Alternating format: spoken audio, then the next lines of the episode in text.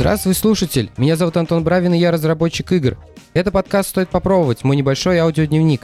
Совсем недавно вышла моя первая независимая игра «Мастерплан Тайкун». Это экономическая стратегия в миниатюре.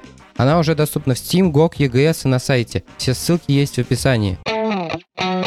Я заметил, что у подкаста начали появляться новые слушатели. Особенно привет тебе, какой-то человек из Беларуси, который прошелся по куче эпизодов, выкачал их. Так что передаю прямой привет в Минск. Вообще мне очень интересно узнать, откуда приходят новые слушатели, но инфраструктура подкастов работает так, что очень сложно самому выяснить, как это происходит. Поэтому, если, ребят, вам не сложно, э, то зайдите в Телеграм после выхода этого подкаста и оставьте реакцию на посте с этим выпуском, чтобы было понятно, откуда вы узнали про подкаст, потому что мне очень интересно. Итак, если вы пришли с ДТФ, оставьте эмоцию с э, каменным человечком. Если вы пришли из Зена, обезьянку, закрывающее лицо. Если из ВКонтакте, то пугающегося человечка с синей головой. Если же вам вдруг этот подкаст подсунул алгоритм Яндекс Музыки, то можете поставить огонек. Ну, а тем ребятам, которые тоже хотят в этом деле поучаствовать, но вы э, давно уже слушаете мой подкаст и узнали откуда-то о нем лично от меня, можете поставить сердечко. Таким образом, мы проведем небольшой пересчет слушателей. И так как появляются новые люди, и последнее время было какой-то большой марафон технических э, выпусков, поэтому сегодня у нас будет гуманитарная тема, но ее мы раскроем чуть-чуть попозже, после двух перебивок.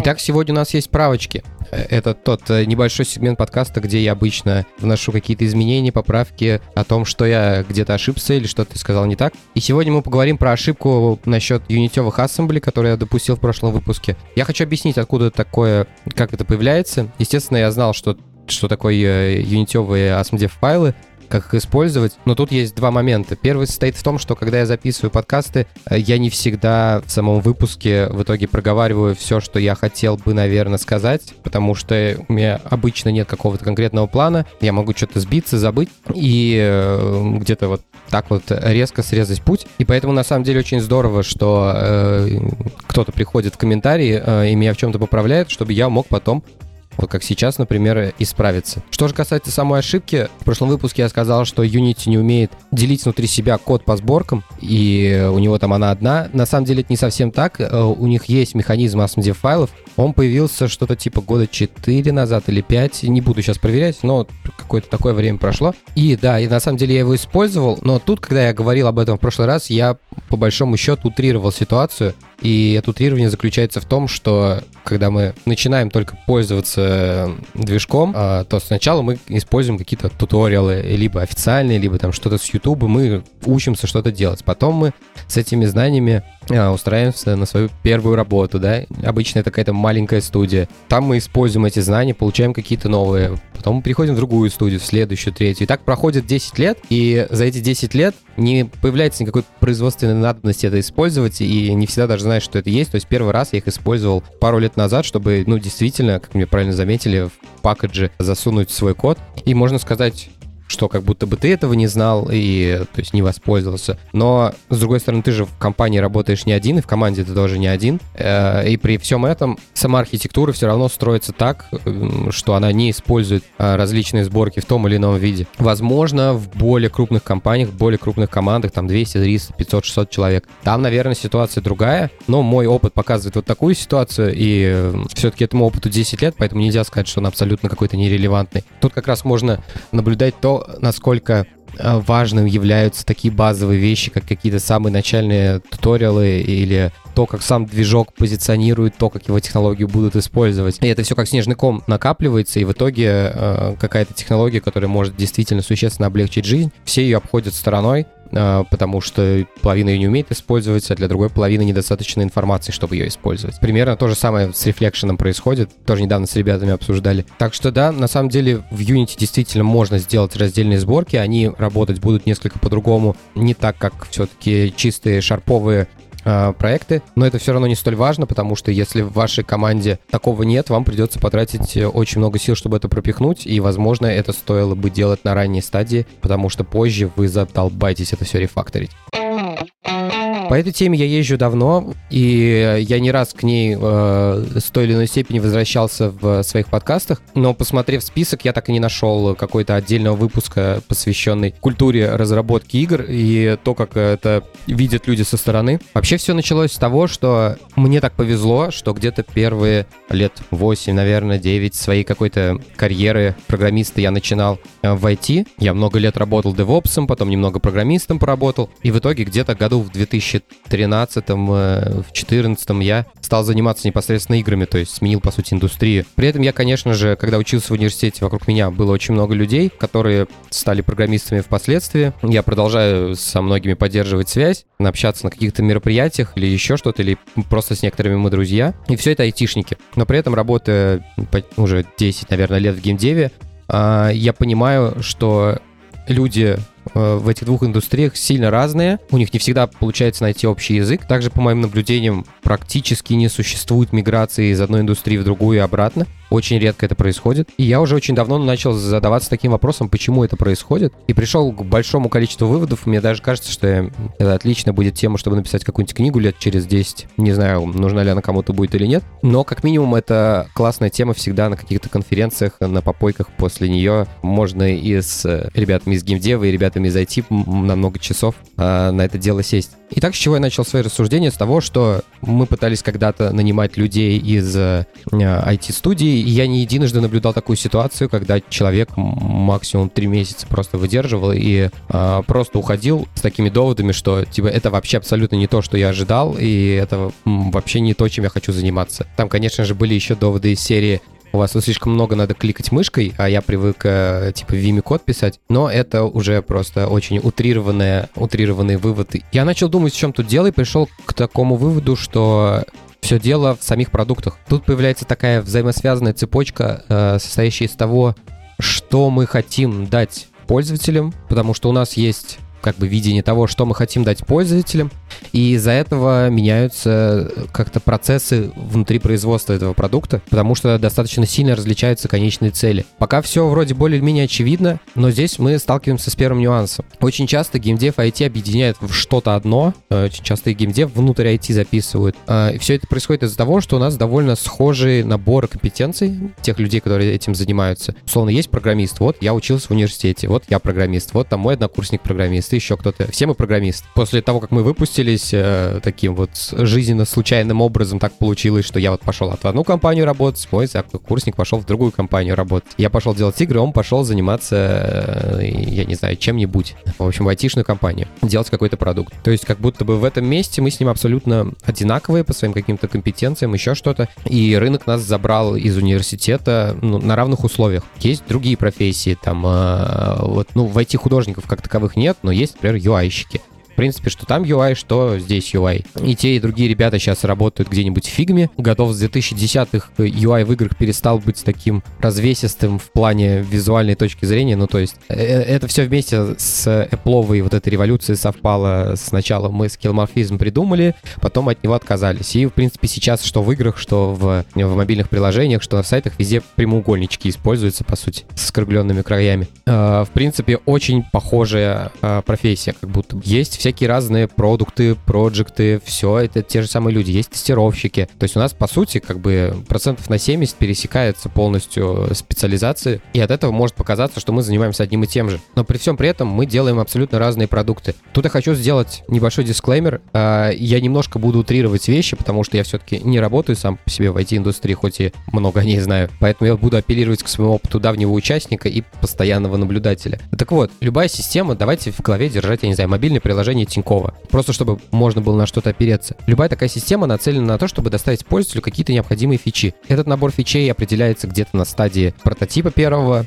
какая-то часть из них делается, какая-то нет, и продукт запускается. Если вы слышали хоть э, что-то о стартапах, там ребята могут вполне себе запускать хоть что-то, просто сделав лендинг они тем самым проверяют какие-то гипотезы. При этом можно запустить продукт э, вообще с минимальным количеством каких-то фичей. То есть, если у нас опять интернет-банк, мы можем запустить тупо приложение, которое может делать переводы от одного пользователя к другому. То есть, это тот самый MVP, мы можем запуститься прям вот в самом, что ни на есть, сыром виде, чтобы что-то проверять, какие-то свои гипотезы. Дальше мы начинаем копать глубже в реализацию. Во-первых, в большинстве случаев эти фичи слабо связаны, их могут разрабатывать разные команды, Вон в том же Авито этих команд внутри, я не знаю, там штук 100. У них там отдельные департаменты, отдельный департамент для тех, кто продает что-то на Авито, для тех, кто покупает, отдельный департамент поиска. И каждый делает свои какие-то, свои какие-то штуки. Если вы зайдете в любой суперап, я не знаю, типа ВКонтакте, там вот эта каждая кнопочка отдельная, это все отдельный сервис внутри большого сервиса. Их делают абсолютно независимые люди. И в целом на большом вот этом проекте это не то, чтобы как-то сказывается. То есть, ну вот одна команда запустила фичу, другая там, может, опоздала, еще что-то ждать их не обязательно, это никак не зависит. А, это все на их каком-то личном KPI э, держится, на KPI этой команды. В общем, здесь можно действовать очень гибко. Ну и третья вещь, за которую меня, скорее всего, многие э, айтишники бы э, очень поругали, это то, что любая клиент-серверная система работает одинаково. В плане у нас есть пользователь, он нажал на какую-то кнопочку, э, у нас этот запрос как-то немножко на фронтенде что-то пообрабатывался там, э, он улетел на бэкэнд,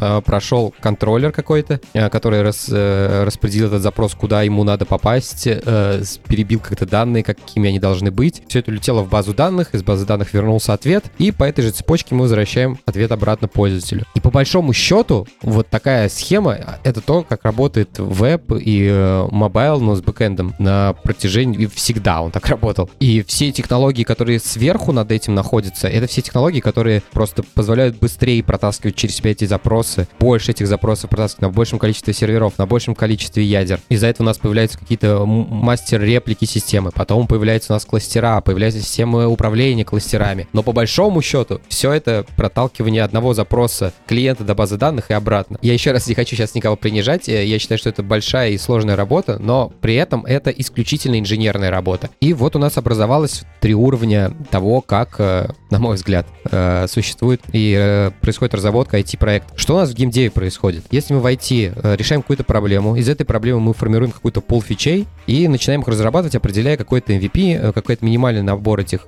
фичей, которые нам надо выпустить, чтобы что-то проверить. В играх все начинается с того, что мы пытаемся понять, э, какую эмоцию мы хотим донести до игрока. Потому что наша главная цель — это развлечь человека. А это уже более абстрактная такая цель, из которой э, список вещей не особо формируется. Э, тут нам помогает жанр. Когда мы делаем какую-то игру, если у нас не какой-то лютый инди-эксперимент, то, скорее всего, игра будет в каком-то из более-менее привычных жанров. И мы можем попытаться этот список фичей из жанра, собственно, и сформировать. Но при этом мы абсолютно точно не можем быть уверены в том, что если мы сделаем этот список фичей, присущий какому-то конкретному жанру, то что мы сможем добиться в итоге какого-то результата того, которого мы хотели, чтобы игроку нравилось играть в нашу игру, чтобы он получил какие-то новые эмоции от этого. Мы просто какую-то базу заложили в этот момент. И эта база достаточно большая, это очень много работы, зачастую там могут пройти год или полтора, прежде чем эта база в том или ином виде появится. И, собственно, поэтому все большие успешные студии, которые зарабатывают там сотни миллионов долларов э, со своих релизов, они э, в большинстве случаев работают в одном жанре, потому что строить каждый раз заново эту базу — это не очень классное занятие, это занимает очень много времени и стоит очень много денег. Но самое главное заключается в том, что практически до самого конца разработки мы не можем быть уверены, что наша идея будет работать. Это частенько зависит от жанра. Вот, э, например, стратегии, тот же мастер-план, он сложился буквально за несколько месяцев до релиза, он стал играться. И это, в принципе, не единичный случай в моей практике. Сколько мы делали мобильных игр, а, всегда вот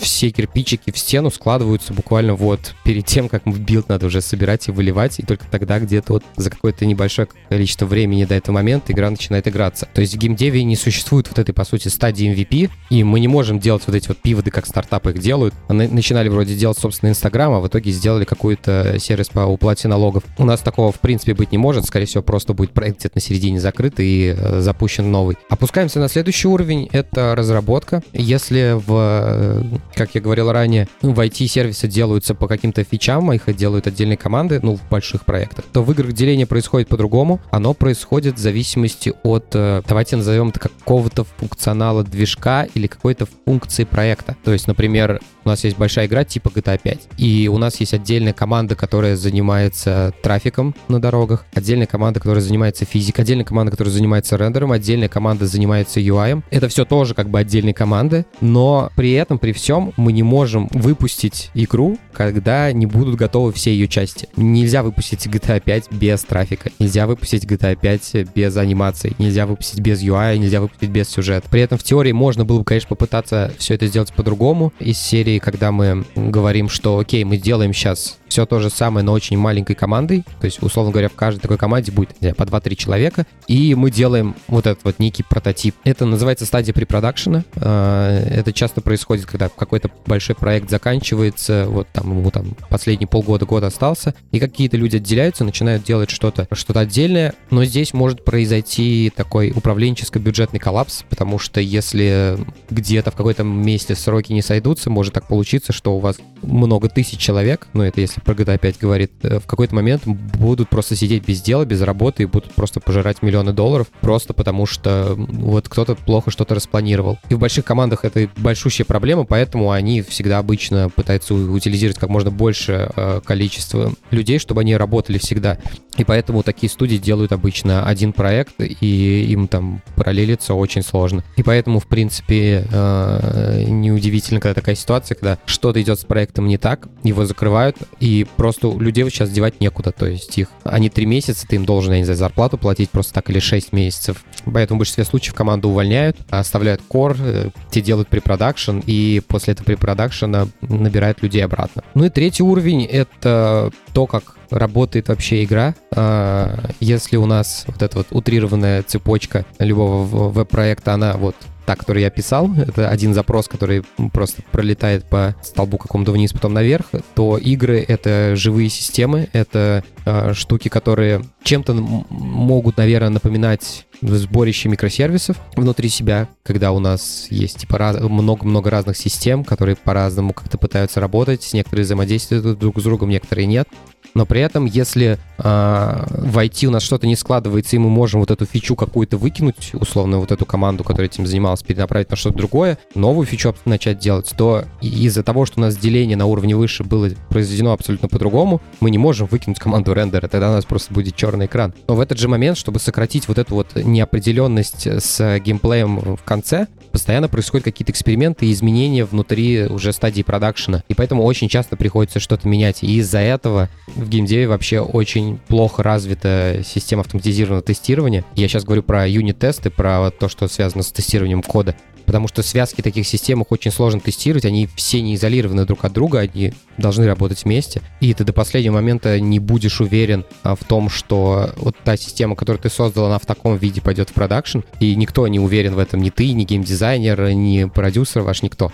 Поэтому они часто очень остаются в каких-то странном состоянии, потому что под конец Потому что когда уже становится ясно, что они в таком виде будут существовать, на них уже нет ни сроков, ни бюджетов, чтобы их доделывать. К чему я все рассказал-то? К тому, что я за спойлеры немного поделюсь. Я тут посмотрел документалку большую еще про то, как снимался первый Робокоп, и это отличная иллюстрация того, о чем я, собственно, рассказывал. Какое-то время назад, лет, мне кажется, 5-7 назад до меня дошло, что по сути, весь наш продакшн э, игр, и э, хоть он и имеет э, те же специальности, ну, где-то, говорю, процентов 70 тех же специальностей, которые есть и в IT, но при этом наш конечный результат практически не бьется с тем, что они на выходе получают, а, но он гораздо сильнее похож на то, что производит индустрия фильмов, потому что их задача точно такая же. Их задача развлечь зрителя, у них есть стартовый бюджет, у них есть э, какой-то жанр у кино, э, у них есть э, какой-то набор специальностей. Очень много делается с нуля для каждой картины, но самое главное здесь это результат, то, какой картина получилась. Никому не важно абсолютно,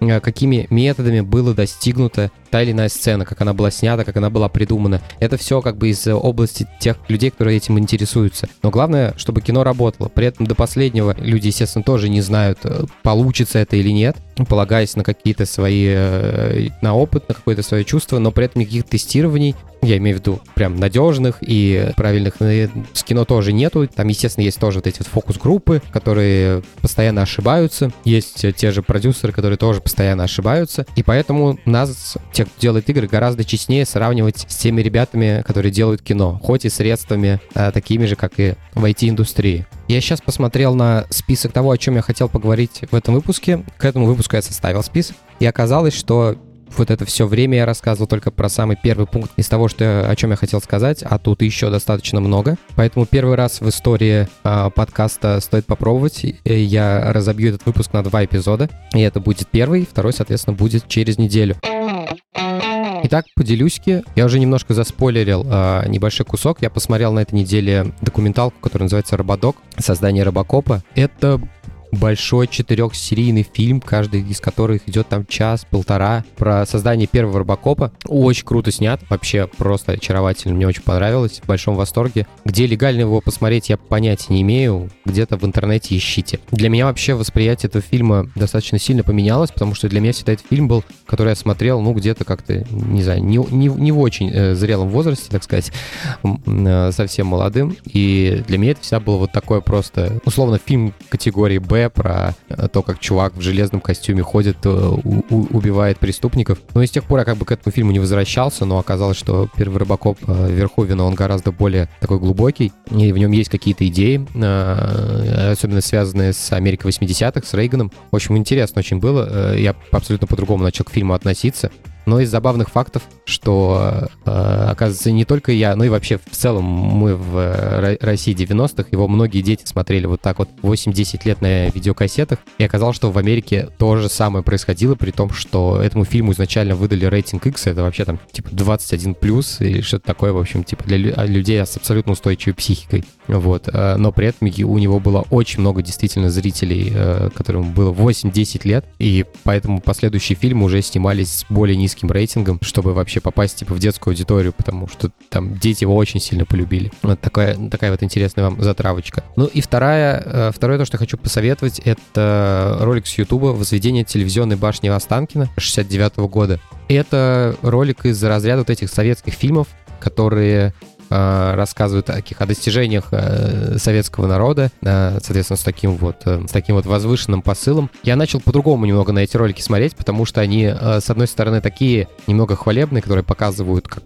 как, как круто мы что-то сделали, при этом они в какой-то степени обучающие, потому что эта история с Останкинской башней, это та вещь, которая вот когда-то я, когда занимался докладами, когда доклады делал на конференциях, я придумал такую штуку, как науч-поп доклад. Это родилось из доклада про рендеринг э, изображения на Денде. Идея была в том, что типа есть очень много интересных вещей в мире, о которых ты тебе интересно было бы узнать, как это работает, но тебе не хватало как бы усидчивости пойти и самому специально узнать об этом, где-то что-то прочитать на Википедии или еще что-то. Ну, неохота было. А вот когда тебе просто это как-то мимо тебя это проплыло, и ты такой, о, интересно, а я бы как бы типа всегда интересовался этим вопросом. Вот мне всегда было интересно, как строили Останкинскую башню, вообще как строят такие штуки. Вот, в общем, нарвался на этот ролик и, в общем, узнал, как это все делается, как там эти краны придумали, как, как они там поднимались. В общем, э, тот самый э, внезапный научпоп. В общем, всем советую посмотреть, э, очень завораживающе. Там, кстати, дальше обычно YouTube начинает советовать всякие разные такие же ролики, и очень много сейчас в интернете раскрашенных